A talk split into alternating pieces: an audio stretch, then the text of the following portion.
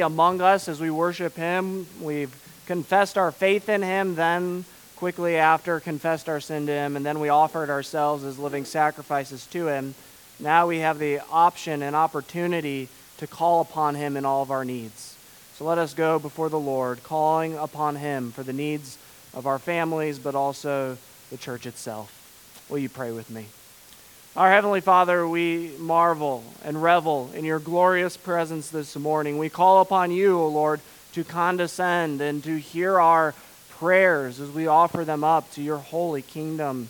We pray, O Lord, for the kingdoms of this earth, though. We think of our own civil government that you have installed above us. We think particularly, though, Lord, this morning of those whom you have placed in the seat of judge.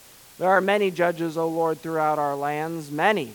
And we pray for all of them now. We pray for our Supreme Court as the highest court in our land, but also the various federal courts and even local courts here found within our own state, county, and city. We pray, O Lord, that you would use these judges, O Lord, to restrain evil in our land, and that in so doing we would be a prosperous nation, but also, O Lord, that you would be honored. You have written the law, your eternal law, in each and every one of our hearts, and we pray, O Lord, that our judiciaries, O Lord, would reflect that law by the manner by which they rule. We pray, O Lord, that the law within our land would be upheld, and that it would be upheld, O Lord, according to your eternal word. We, though, know that this aspiration is often feeble in regards to its perfection, but we do pray, O Lord, and call upon you that justice would be served in our land and that you'd use our courts to do so when our courts fail, O Lord, when justice is not enacted, when wickedness is reveled within our land, we pray, O Lord, that you remind us of your great holiness and what comes there and after. We pray that your holiness, your purity, would be evident, O Lord, in our land by your churches. We pray also, O Lord, for the ministries that we support. We think of ITEM this morning, the, the ministry, O Lord, that seeks to raise up pastors within their local context throughout the world and that by having natives preach the gospel to their own kind, that many would come to faith.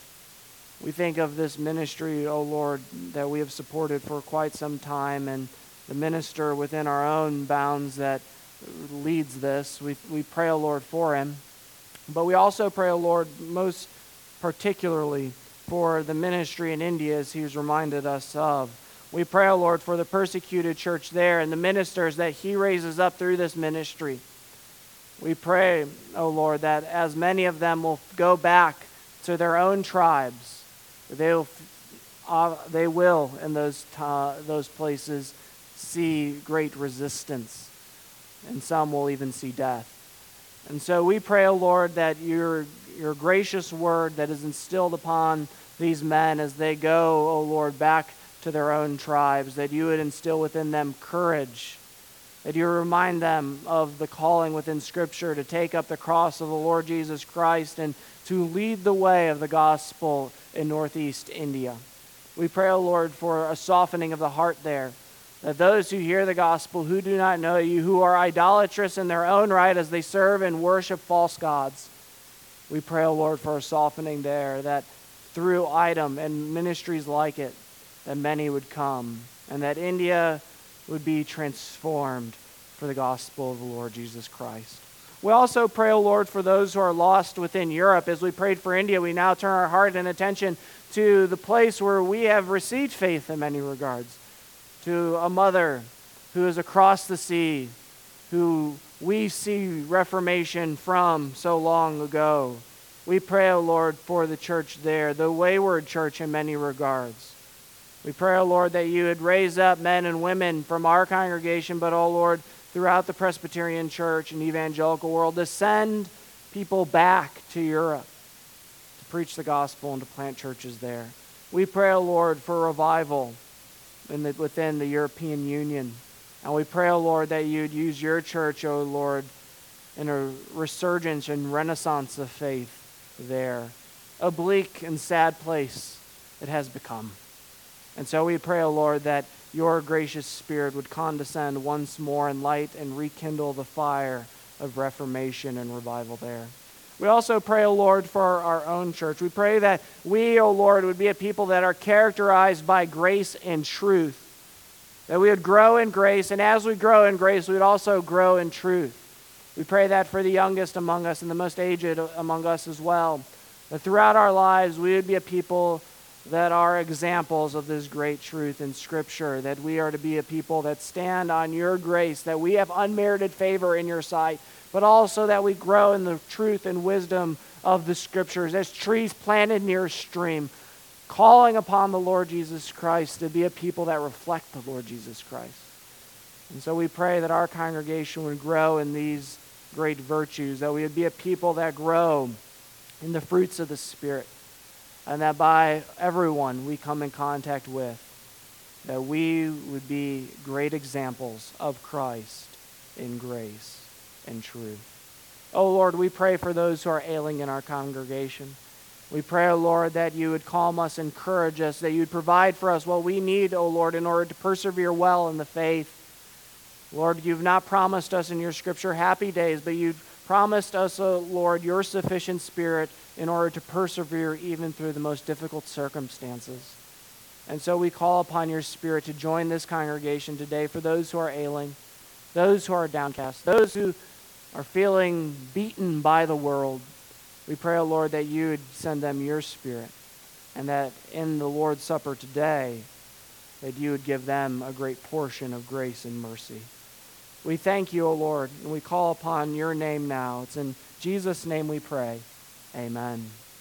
I invite you to turn with me now in your scriptures to Luke chapter 1. Luke chapter 1.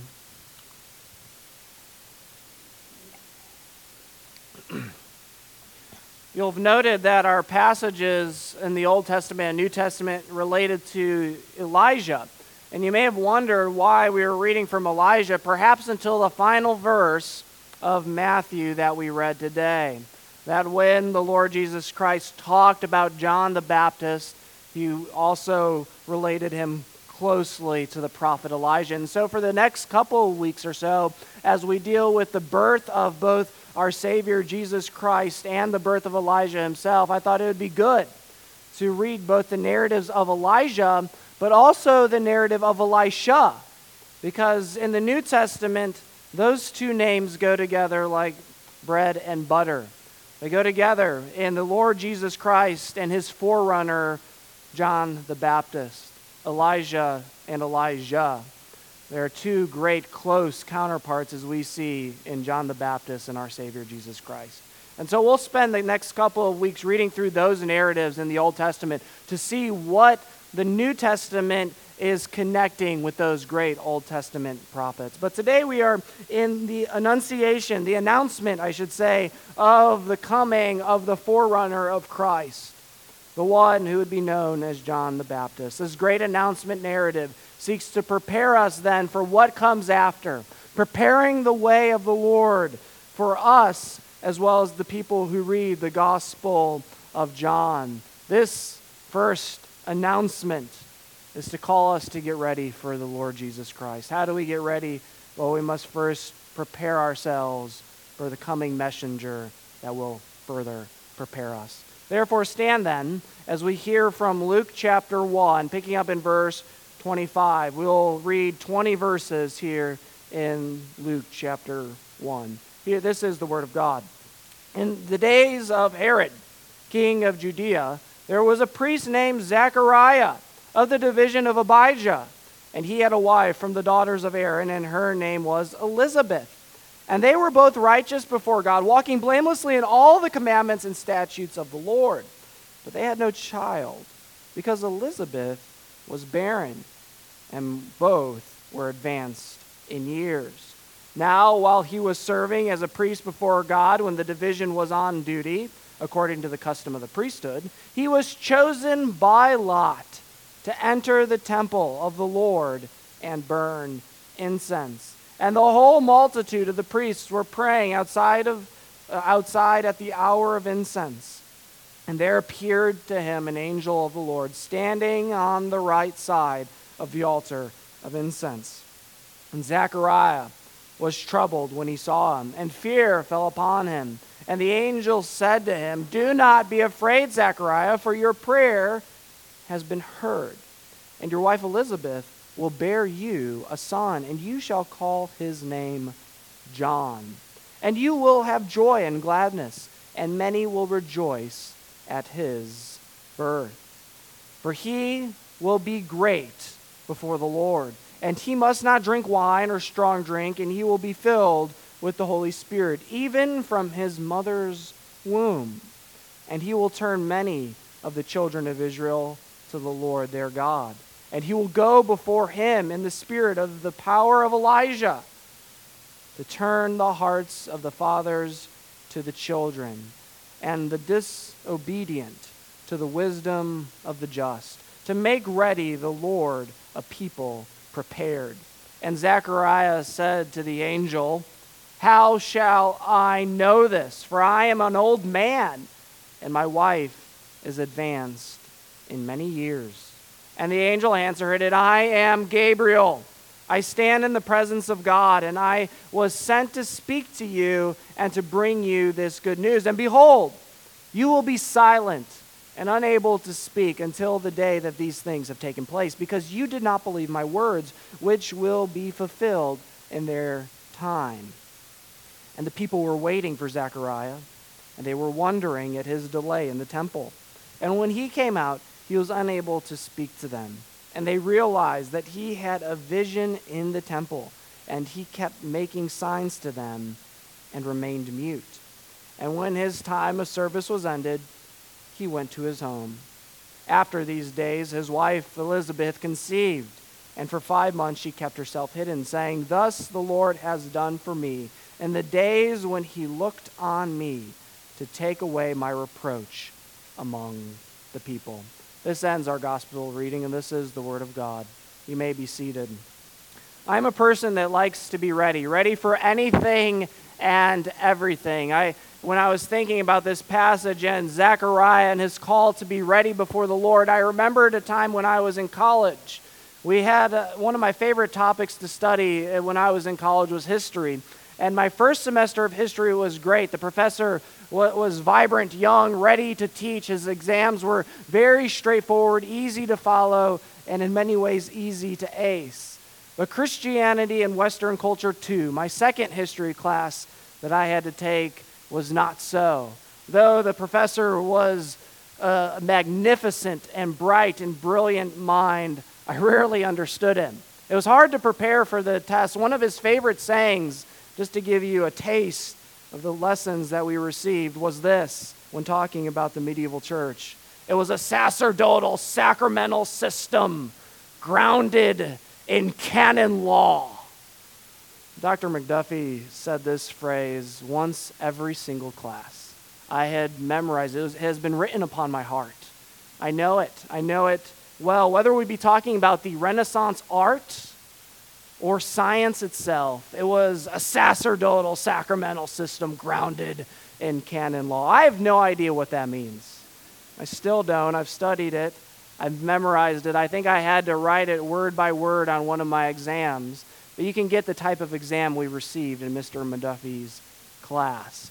It was brutal. Every exam was brutal. It was based on a book of Christianity by Gonzalez. That was hundreds and hundreds of pages. And every quarter we would take a quarterly exam that was over hundreds of those pages and on the most minute details. I remember studying and readying myself profusely. What I didn't know in the class actually was that there was this thing called a Quizlet that was circulating with all the answers to the exam. And so my classmates, 300 plus of them, all taken on to the online tool at all the questions and all the right answers. It even gave all A, B, C, and D in that Quizlet, and it bolded the right answer. So 300 students came in thinking they were ready, but this mischievous author of this Quizlet decided to do something smart. This was a student from a previous year. He decided to purposely answer number 50 on that exam incorrectly in his study guide. Instead of being B, he put C. And so 300 plus students came in, took that exam, aced it except for question number 50. They thought they were ready, and they were not. Mr. McDuffie came in blazing in anger, wondering what had happened in my class. How did they have all of my answers, and why did they all choose the wrong one for number 50? He was angry. Sometimes when we think we're ready, we're not really ready. Fortunately for me, to my own delight, I did not know of the Quizlet. I got many questions wrong in that exam. And that was the first time ever I was excited for my B because I knew that at least I wasn't the rest. We need to be ready. In our passage this morning, we have a relatively unknown family in Scripture. You get the, the grandiose introduction here of the king, the great King Herod of Judah. But he is not the main focal point. Instead, it is focusing in on this one small family, a family that would be promised great works in the kingdom of God through the Son, the Son John. They had in this time a Levitical group that would go into the, the, the, temple every year. It was almost ingrained within their culture what their jobs were within. This was one of those unknown families called by God to go into the temple to receive the coming message of an angel for the promise of God in the world. But what we'll notice in this passage and throughout this whole passage is that though the people think they are ready for a Messiah, they truly are not. Not even Zechariah, who is noted as a righteous, holy man of God, is ready to receive the great news that they have all waited for. The Israelite people have waited for hundreds of years for a Messiah to come. As those people waited outside praying while the burning of incense took place, they hoped and they prayed that a, a, a, priest would come out and say, I have had a vision of the coming Messiah. I have great news. He is coming. But what you see in this peculiar story is though the vision comes, it is never stated. Though the vision comes, it is never stated. It is because the people themselves are not ready. They must become ready, and that readiness comes through the work of John that prepares the way for the Savior. Maybe today, at worst, you're like the Israelites in this passage outside of, of the temple inner sanctum, praying, Come, Messiah, come but you do not know what you pray. You're not ready. You may think to yourself, I, I want to be a Christian. I want things to kind of stay the same. I like my life how it is now.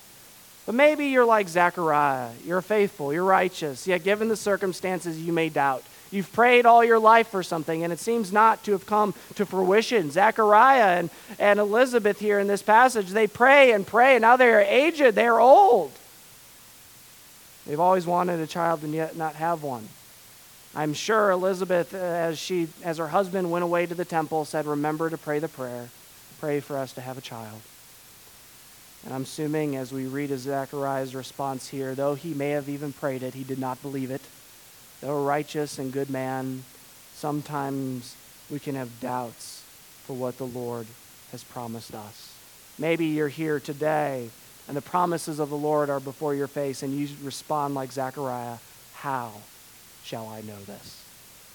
Today, we are called to get ready for Jesus. Here's how people got ready for Jesus in Luke chapter 1 here. The first thing they did was they looked to the past. How do you get ready for Jesus? Yes, yes, Jesus has been born. Luke is obviously writing after the fact in this whole message, but it is still applicable. How did God's people and how do God's people get ready for Jesus? They must look to the past. Look at verse 5 with me. In the days of Herod, king of Judea, the priest named Zechariah, the division of Abijah, and he and his wife from the daughters of Aaron, whose name was Elizabeth. You might say, seem like, well, what does this have to do with the past? Well, there are two connection points. Uh, uh, uh, Luke is actually, after he starts his New Testament gospel in a very Greco Roman style, he then actually takes it back to the Old Testament.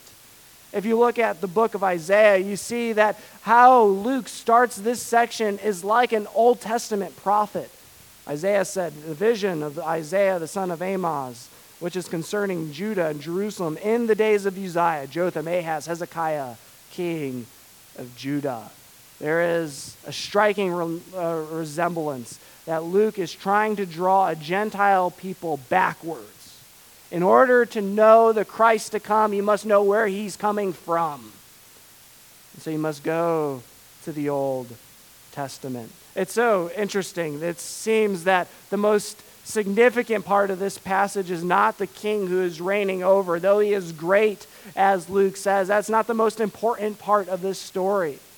It is those insignificant names, those names that if Luke and a few other gospel writers didn't mention, you'd not know the names of.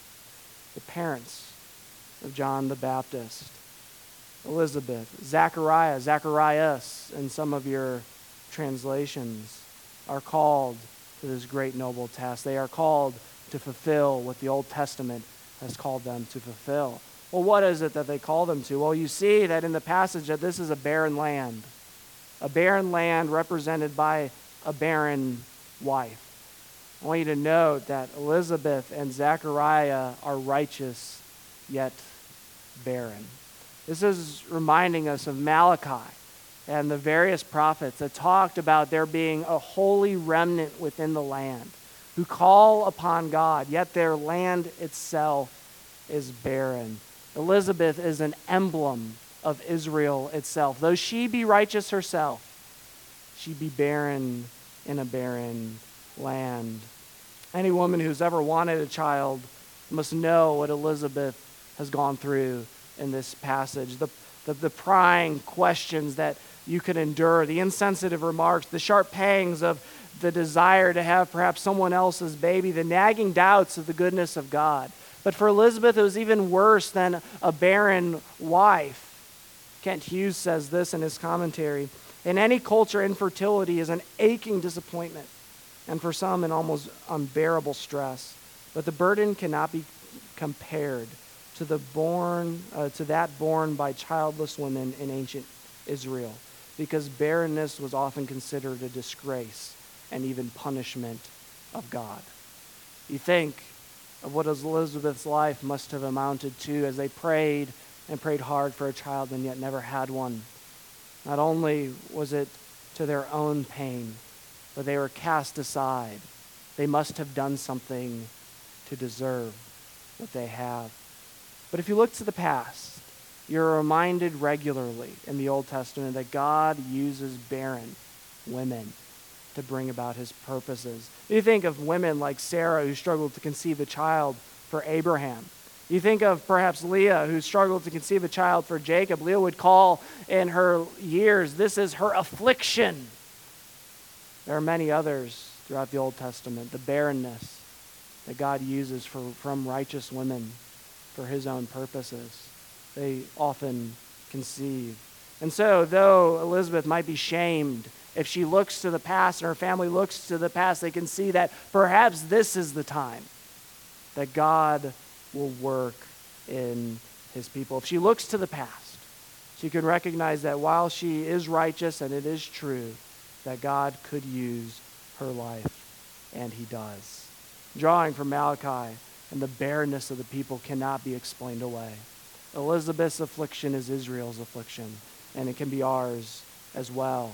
And so the purpose and life, looking to the past of Elizabeth and, and uh, of Zechariah and as being Israelites in the land, there is a, a stirring then, a stirring that should point them to God Himself, leading them to repentance. And that's what the life of John would lead to. How do you cure the barrenness of the land? It is through the ministry of John that prepares the way for Jesus Christ Himself. They are to be prepared in repentance as their son will call them to repentance. And notice this work as it, I'll only do three connections to the Old Testament. I could do five, six, or seven. I was telling the elders. We'll only do three.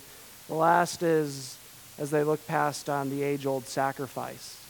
What is, is Zechariah's job? He is called to go into the temple and to burn incense. I have referenced this in quite a few sermons the idea of the people going into the temple. Burnt offerings can kind of smell bad.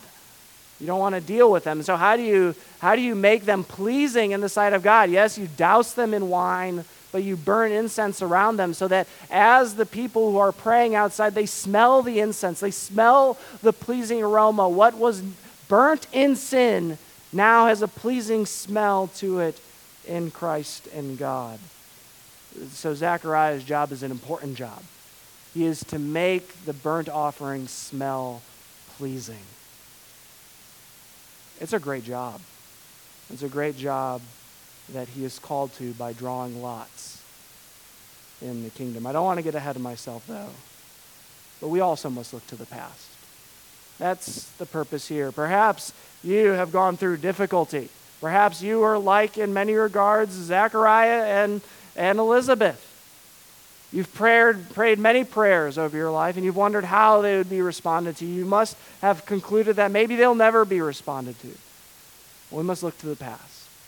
God has done mighty and great works in every one of our lives as we call upon Him. Look to the past. This is what Paul does in 1 Corinthians 12 as he is struggling. He looks to the past and also to the future. Looks to the past of God's great work in his life and looks to the future of God's great promised celebration for him. You must look to the past. Remember the works of God in your life. Remember those times when the Lord had revealed great truth to you, that you had great opportunity in the Lord Jesus Christ to conquer sin. Look to the past and recall in your own life in those great opportunities when the Lord stirred your spirit to conversion. Look to the past, but look even further than that. Look to the past of other believers. Look to the past found in the New Testament and the Old Testament. God, who promises good things, will bring about those good things. In order to be ready for Christ, we must look to the past. But we also as this passage in its body reveals, we must expect the unexpected. For those who look to the past, they'll realize that the God that works in their life is a God that brings about the unexpected, the impossible, as it were. It was no ordinary day for Zechariah. As he kissed his wife goodbye, he said, I'm going to the temple to do a task that only one of us gets to do all year long. It was a great honored privilege. He was not on toilet duty this week, he was on a great and championed work. In many regards, Zechariah has found the golden ticket. He's found the golden ticket where he gets to enter a part of the temple very few got to enter. It was a high honor, a high privilege. Reminds me of Willy Wonka and the Chocolate Factory. The factory is closed for some great time. But whoever gets a golden ticket gets to enter to have this once in a lifetime experience. As Zechariah left his wife, I'm sure he was joyed because this is not an ordinary day for him. It was an extraordinary day. It was an unexpected day. As a kid, he may have wondered to himself, maybe one day I'll be able to enter that part of the temple. He was a Levite. This is the day they lived for. Many kids in our own culture may desire to be president or something similar. Levites, what they longed for and envisioned was this task that Zechariah was given. It was a privileged task. It was a once in a lifetime opportunity. Once he did this once, he would never do it again.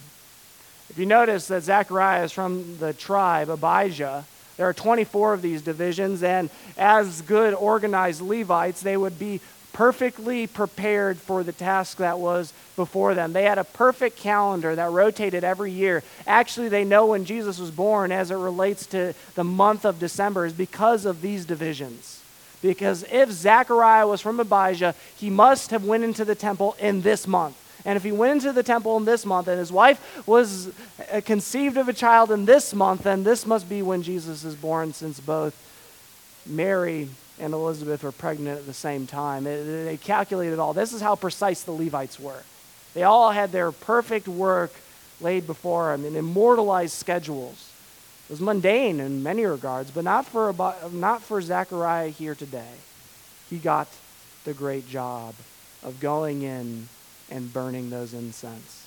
As he entered the temple into this holy place, the priests around him would be praying for him They'd be praying that he would receive a vision from God. They would wait for him in an expectant joy that as he would come out, he would deliver great news. but it has been 400 years. They have prayed and prayed and prayed. They have waited and waited and waited, and silence and silence and silence would come from the temple. They would have prayed around him, but how much would they have believed in those prayers? Would have expected to begin been given a report after.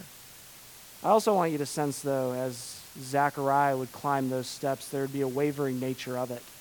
He was about to do a job that was so serious that if he messed it up, he might end up like Nadab and Abihu, burned and crisp with the altar of sacrifice itself. And so there was a gravity of his work. He, in many regards, would go up nervous. Sometimes as I enter the pulpit, I enter nervously because of the call of such a task. But this was even greater than that in some regard. Not greater, but it was a more special act in that it was a once in a lifetime opportunity. He did not want to mess this up. So as he entered, he saw all the furnishings that were written in the book of Moses. It would have been familiar in some sense, but new.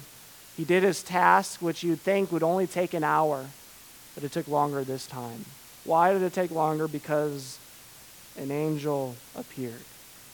A task that every Levitical priest, as they prepared to go in, would be taught to look out for. Wait for the priest.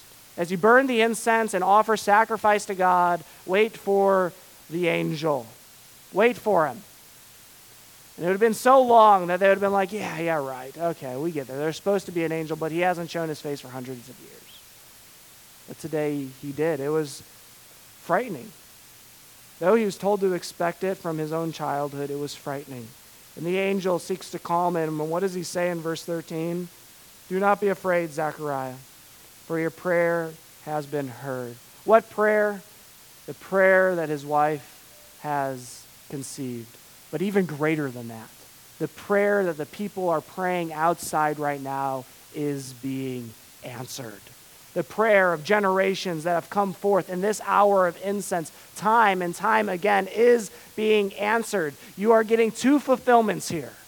Your wife, who may be aged, will bear a child, just like Abraham, just like Jacob.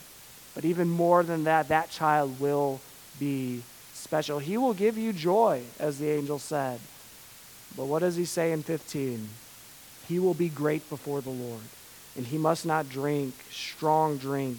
He'll be filled with the Holy Spirit, even in his mother's womb.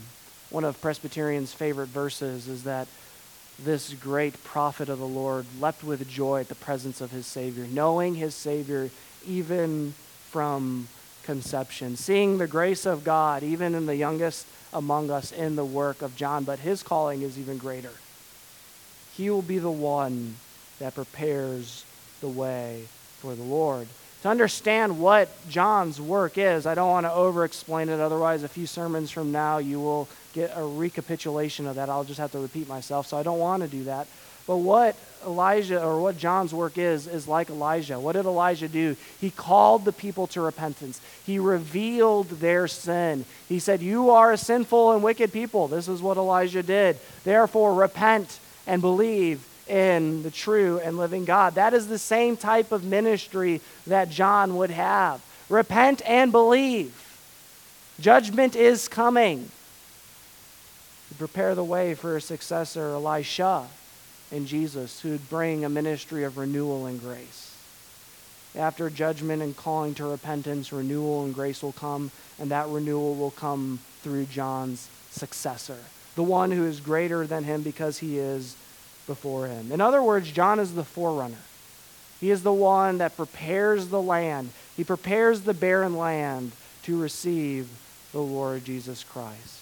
That is who John was. He was like the sports announcer that announces the team as they come to the field to take place.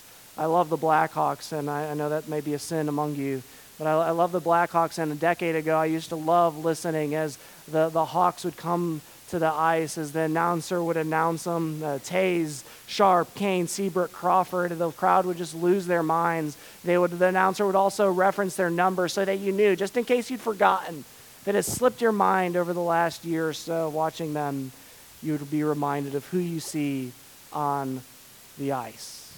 He's an announcer. That's what John is. He's an announcer. So that when you look to the field, when you see the people at play, you will recognize the Savior that is to come.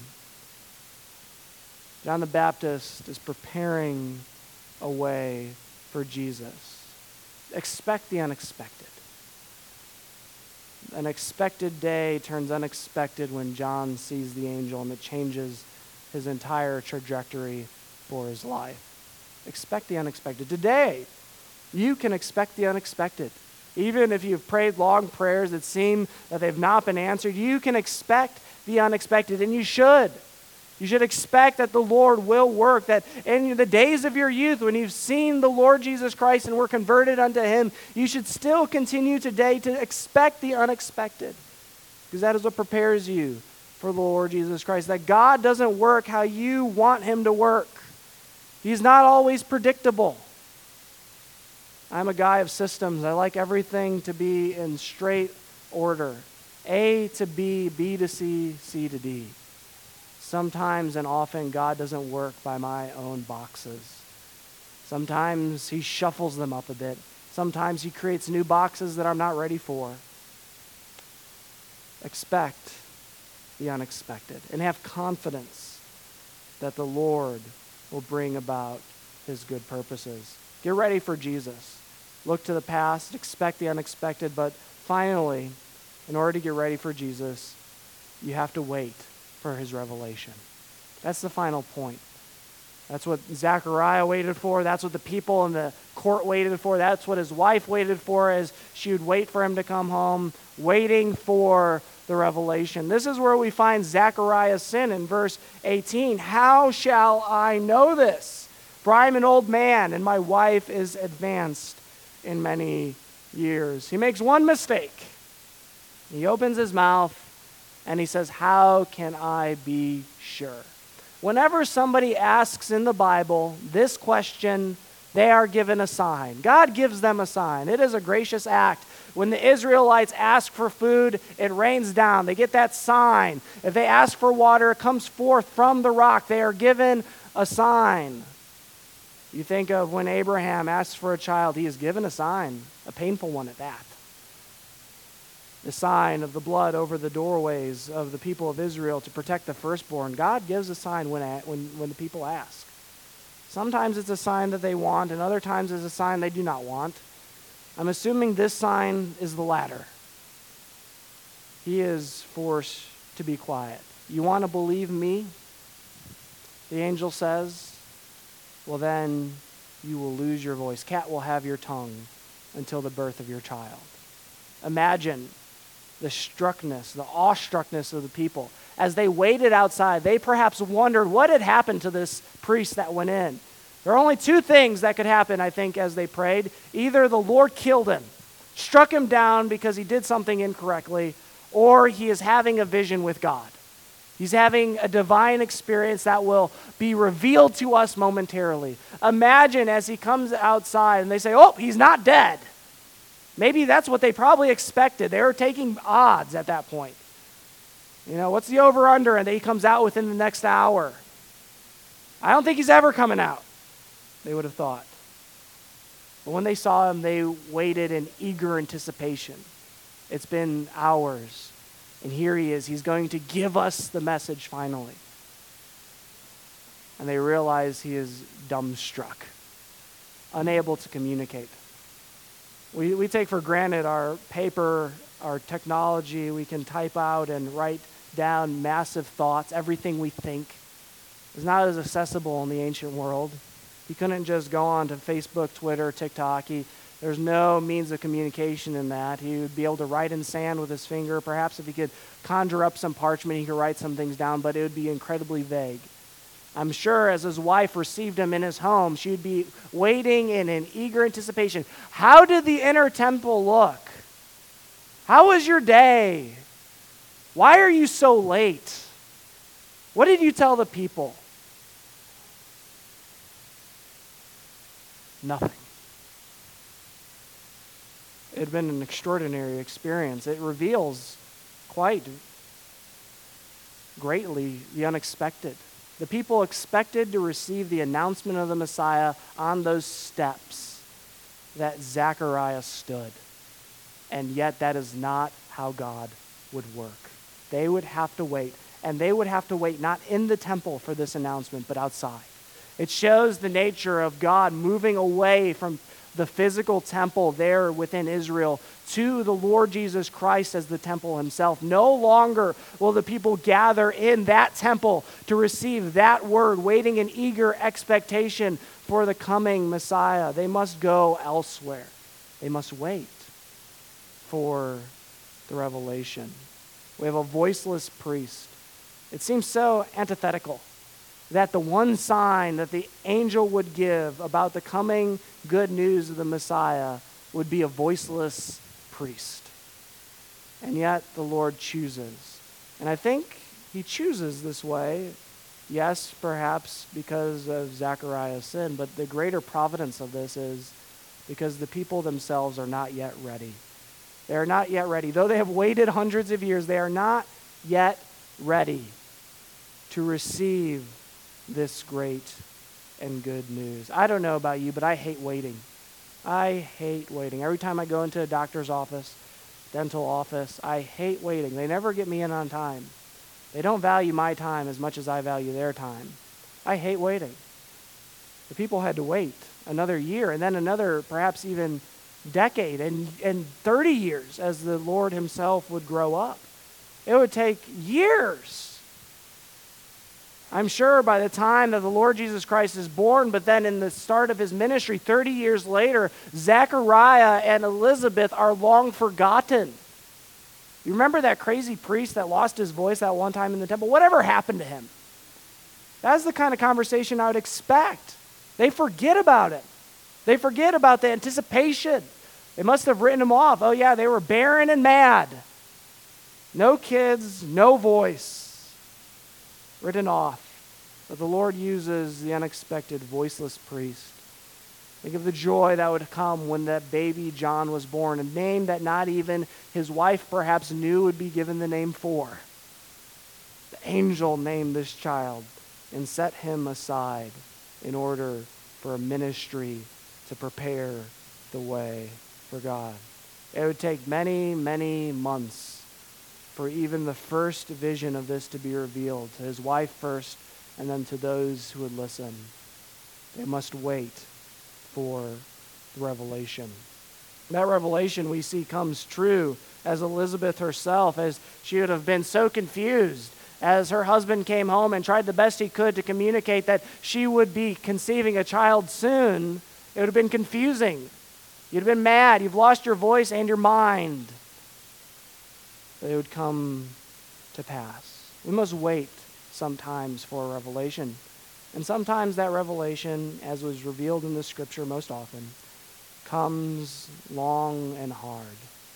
It takes months and years. The Lord has given us graciously a revelation that we have to trust in, but sometimes as the Lord uses this word, it takes long for it to saturate our hearts and lives. I recall the life of Abraham. Sometimes when you're reading the book of Genesis, I know we studied it, and you fly through perhaps the, the life of Abraham verses or chapters 13 to 20 something. You fly through it, and it seems every chapter Abraham is receiving an image and vision and revelation from God.